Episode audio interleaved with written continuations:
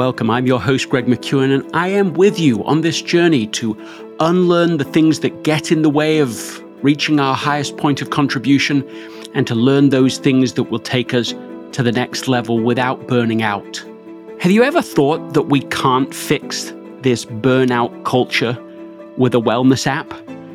Today, I'm going to share an inspiring story, something counterintuitive I've learned, and provide some actionable advice. By the end of this episode, you will be able to accomplish more by putting in less effort. Let's begin.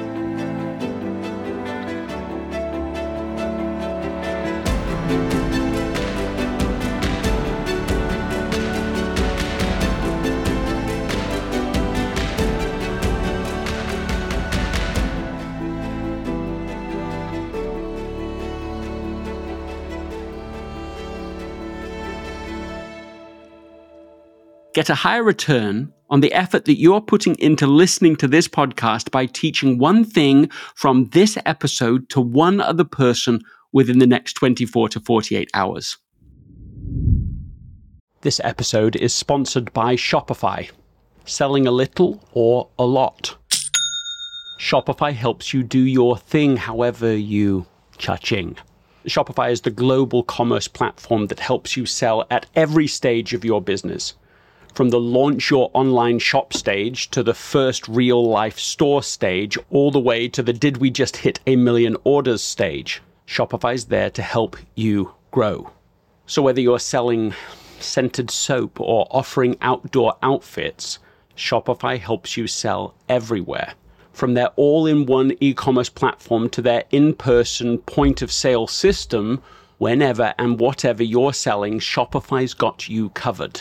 Shopify helps turn browsers into buyers with the internet's best converting checkout, 15% better on average compared to other leading commerce platforms.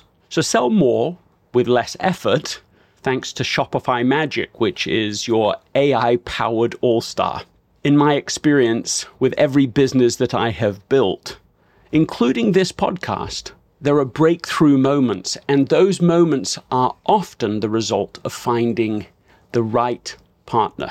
And I think that's a way to think about Shopify, because no matter how big you want to grow, Shopify gives you everything you need to take control and take your business to the next level.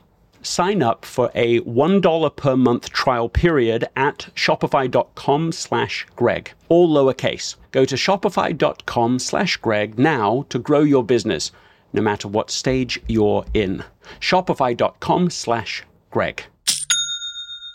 Mom deserves the best, and there's no better place to shop for Mother's Day than Whole Foods Market. They're your destination for unbeatable savings, from premium gifts to show-stopping flowers and irresistible desserts. Start by saving 33% with Prime on all body care and candles. Then get a 15-stem bunch of tulips for just $9.99 each with Prime. Round out Mom's menu with festive rosé, irresistible berry chantilly cake, and more special treats. Come celebrate Mother's Day at Whole Foods Market. It's the early evening of August 4th, 1984, the Los Angeles Olympic Games. It's 7 p.m. and 90,000 spectators fill the stadium. They are excited, exuberant for the highlight of any Olympic Games, the final of the men's 100 meters. For months leading up to the Olympics, there has been speculation about whether Carl Lewis can win 4 gold medals in the same Olympic Games. The 100 meters, the 200 meters, the 4x100 meter relay, and long jump. If he can do it, it is an astounding feat. If he can do it, it will be symbolically and personally important for him, because he will repeat exactly the same achievement as was achieved by his hero, Jesse Owens, 48 years earlier in the 1936 Games, where Jesse Owens, as an African-American, achieves the impossible in such a symbolic moment in front of Hitler. Well, this has inspired Carl Lewis's whole life. And so the idea to finally be at the precipice, the edge of achieving it, and this is the most difficult of the 4 gold medals to achieve. A a single error at that level of performance. The best sprinters in the world are there. One error is enough to mean that he'll come in silver, bronze, or something else. He describes the moment as a lifetime of training for 10 seconds. When I was growing up, I watched the documentary from the 1984 Olympics. It's called The 16 Days of Glory. And I watched that time and time again. And it left a residue in my mind of these exceptional athletes who performed at such an elite level, and to try to learn the lessons of how they did it and what distinguished them to be able to achieve under such difficult circumstances. So the Carl Lewis story is deeply entwined in my heart. It's a part of the story of my youth, in a sense. The gun goes off. What follows? Carl Lewis ran differently to other sprinters. In general, he was not particularly fast over the first 10 meters. The same for 20, 30, 40, even 50. Halfway through the race, in many of his races, he's behind. In this particular race, it takes him until 75 meters to come even to the person who was in the lead up until that point. At 75 meters, he comes even. And in that moment, a huge smile comes across his whole face. It's total relief, what he describes later as celebrating early. He knows it's over by that point. He knows that the momentum will carry him forward to what is, in fact, a convincing victory. He goes on to win the other 3 gold medals, repeating what happened to Jesse Owens. And Mrs. Owens said to Carl Lewis that it was really meaningful for her to be able to see it, because it was almost as if she was seeing Jesse Owens achieve that extraordinary moment in the Olympics that she wasn't even able to attend in person herself. But when you go back and watch that race in slow motion, you notice something that is so distinct about Carl Lewis. First is the look in his face. He's so relaxed. There's no grimace. There's no forcing anything.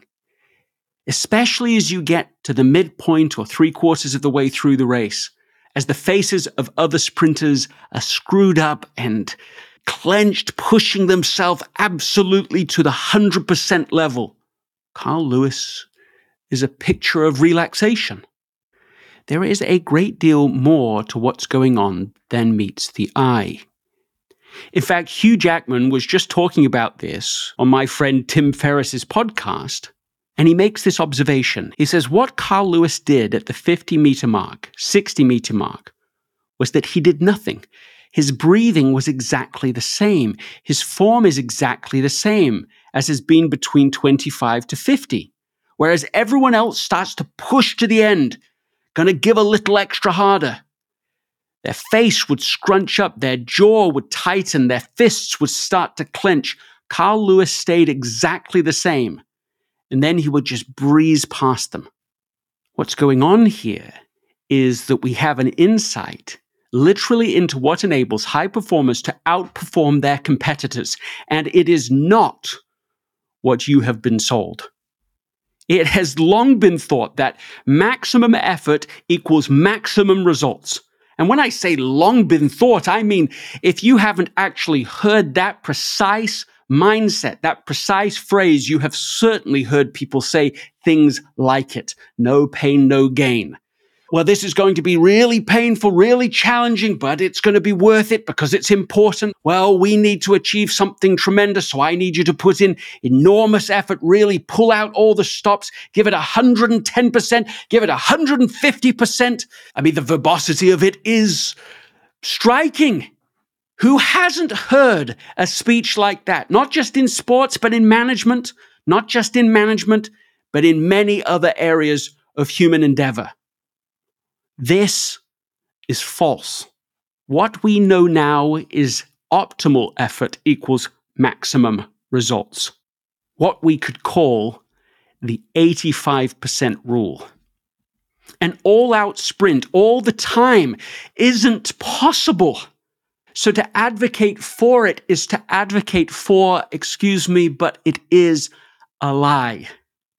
However often it's repeated, it does not bend reality. And whenever it's stated as if that is reality, a cost somewhere hidden will be paid. It will be paid in the toxic culture. It will be paid in people's personal relationships outside of work. It will be paid in the strain between a manager and the employees on the team. It will be paid in the quality of the decisions being made or the lack of it. One cannot escape the way that reality really works, and it simply does not work in the way that we have been told. And as I see you in my mind's eye, and I know that you carry heavy burdens, serious challenges, even if you don't talk about them openly, especially the things that you don't talk about openly. Those things that you suffer from in silence, in quiet desperation.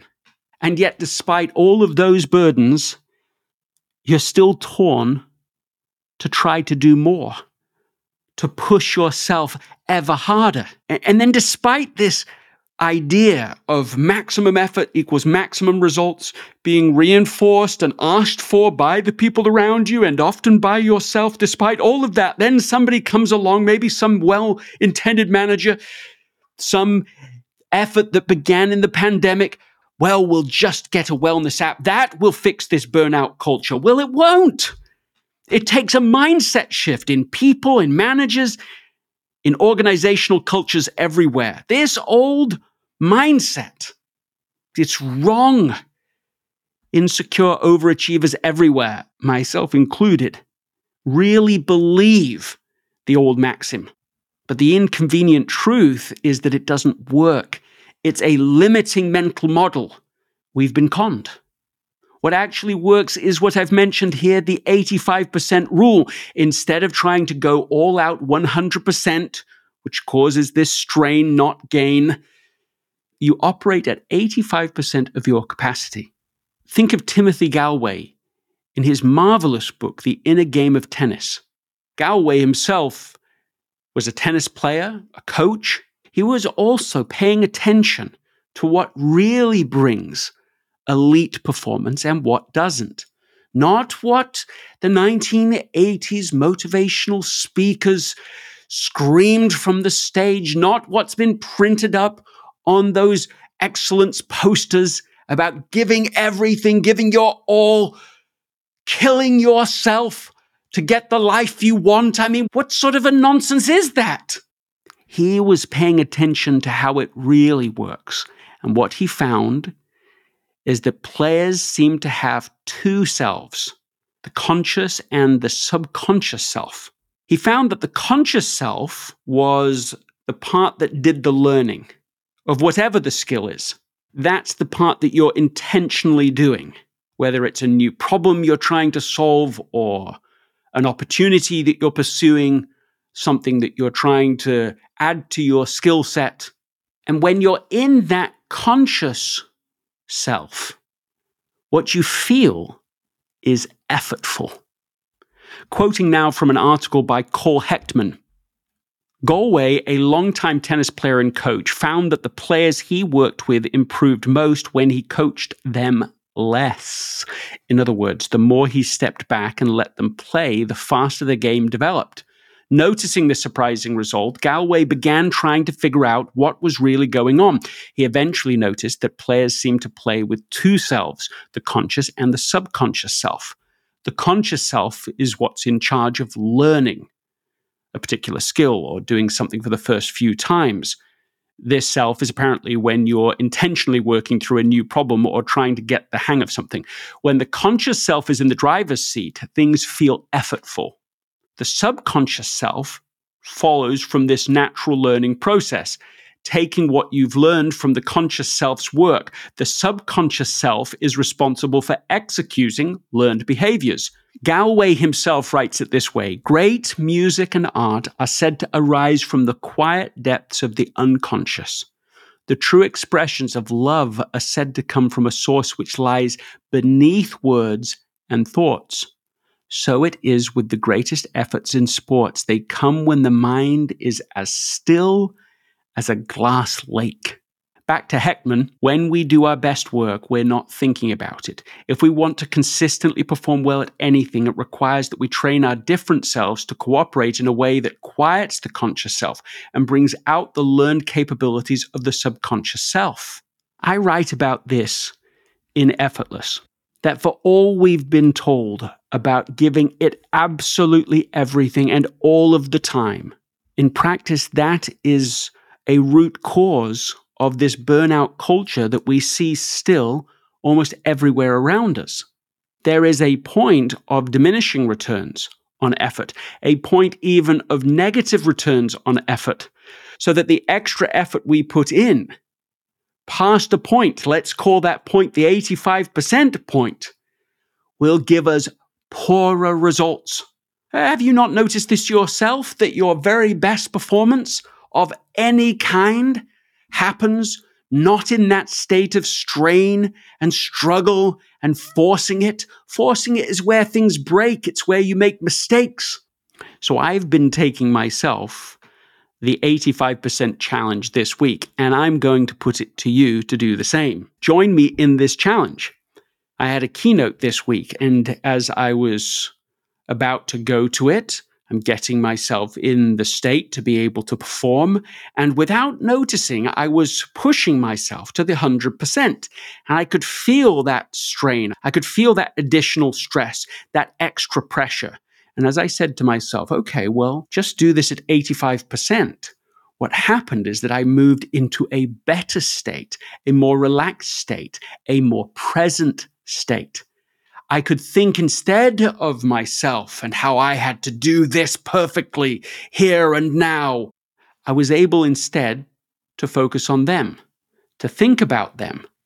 I wasn't so self-conscious about the whole experience. I could enjoy the journey, and I did. It was one of the most special experiences I have had in a long time. Really being able to share a conversation, not a presentation, not a keynote in that traditional sense, but for hundreds of us together, we felt something that I believe was rare, and I can tie directly to this 85% challenge. Within the same day, I had podcast interviews scheduled. I had a key negotiation with a potential podcast relationship. Stay tuned for a possible announcement in the future. And as I was finishing my work at Cambridge, I was riding my bike, that's my life now, home in order to make it in time for this important meeting. And I was running a few minutes late, and I was racing along, and again, remembered, 85% effort. And that meant I slowed down just a little, but also my mental state relaxed a little. And I realized, this is going to be just fine. As it turns out, we started our meeting. It was almost exactly 5 minutes into the meeting. And there's absolutely no problem. We were able to proceed and continue, finish, I think, a couple of minutes early, and great results came of it. The whole meeting, the same thing, be 85%. The 85% rule isn't just a nice way for insecure overachievers to live. It's actually more effective. It allows you to be at your best. So here's what I'm saying. The wellness app, it's not going to do it. And I'm not actually against that, but that's not the core of the issue. This is a mindset problem first, a tool set problem second. And this mindset challenge, this is the thing that I am trying to take on. This is why I wrote Effortless, was to start a conversation that could become a movement to be able to change this burnout culture everywhere. You could think of the book as your high performer's guide to healthy productivity. And seriously, I need it. Thank you, really, thank you for listening. What is one idea you heard today in this conversation that you could share with someone else who is trying to achieve in a way that will actually make achievement harder within the next 24 to 48 hours? If you haven't subscribed yet to the 1 Minute Wednesday newsletter, now is your invitation to do it. Go to gregmckeown.com and you will find a way to be able to sign up for free. You will get a newsletter carefully curated with you in mind that you can read in 1 minute. The intention of that newsletter is to provide the most valuable 1 minute that you will spend online each week. And it is growing like crazy right now. We're past 101,000 subscribers, and it is growing constantly, so I'm going to keep you updated as we go along. Join the effortless and essentialist movement as we prepare to go into 2023. Wouldn't that be something if you could design your life in 2023 around the principles of effortless and essentialism? What could happen? Just think of what could happen for you. If you have found value in this episode, please write a review on Apple Podcasts. The first 5 people to write a review of this episode will receive access to the Essentialism Academy. You just go to essentialism.com/podcast promo for extra details. I'll see you next time.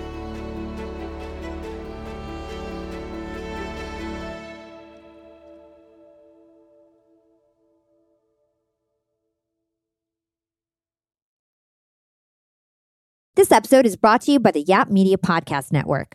I'm Hala Taha, CEO of the award-winning digital media empire, Yap Media, and host of Yap, Young and Profiting Podcast, a #1 entrepreneurship and self-improvement podcast where you can listen, learn, and profit. On Young and Profiting Podcast, I interview the brightest minds in the world, and I turn their wisdom into actionable advice that you can use in your daily life.